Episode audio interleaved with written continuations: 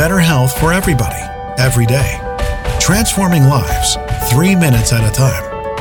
Listen up. This is your daily health tip from The Good Company. Hey, welcome back to today's health tip. This is Melissa from The Good Company. Hey guys, it's Friday. Are you pretty psyched? Has it been a long week? Do you have something cool planned for the weekend? I sure hope so. New Food Friday here at the Good Company. Today I want to talk a little bit about sweet potatoes, which really aren't new to me anyway. Um, and if they are new to you, awesome. They have tons of fiber, lots of vitamins, better for you than a regular white potato.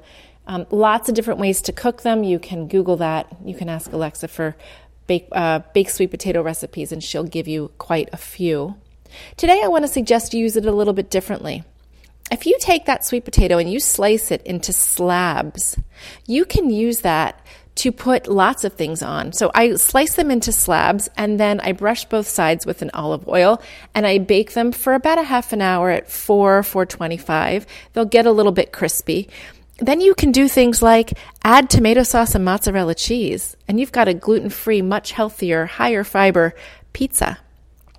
You can top them with eggs and avocado in the morning. Um, you can make them into a sandwich.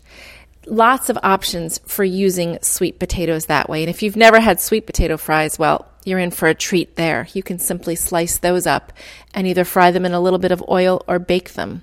And I know in the supermarkets and the Whole Foods, they are carrying quite a few uh, products built around the sweet potato. So, if sweet potato is not something familiar to you, or if it's familiar to you but you haven't tried it this way, it's New Food Friday. Give it a try.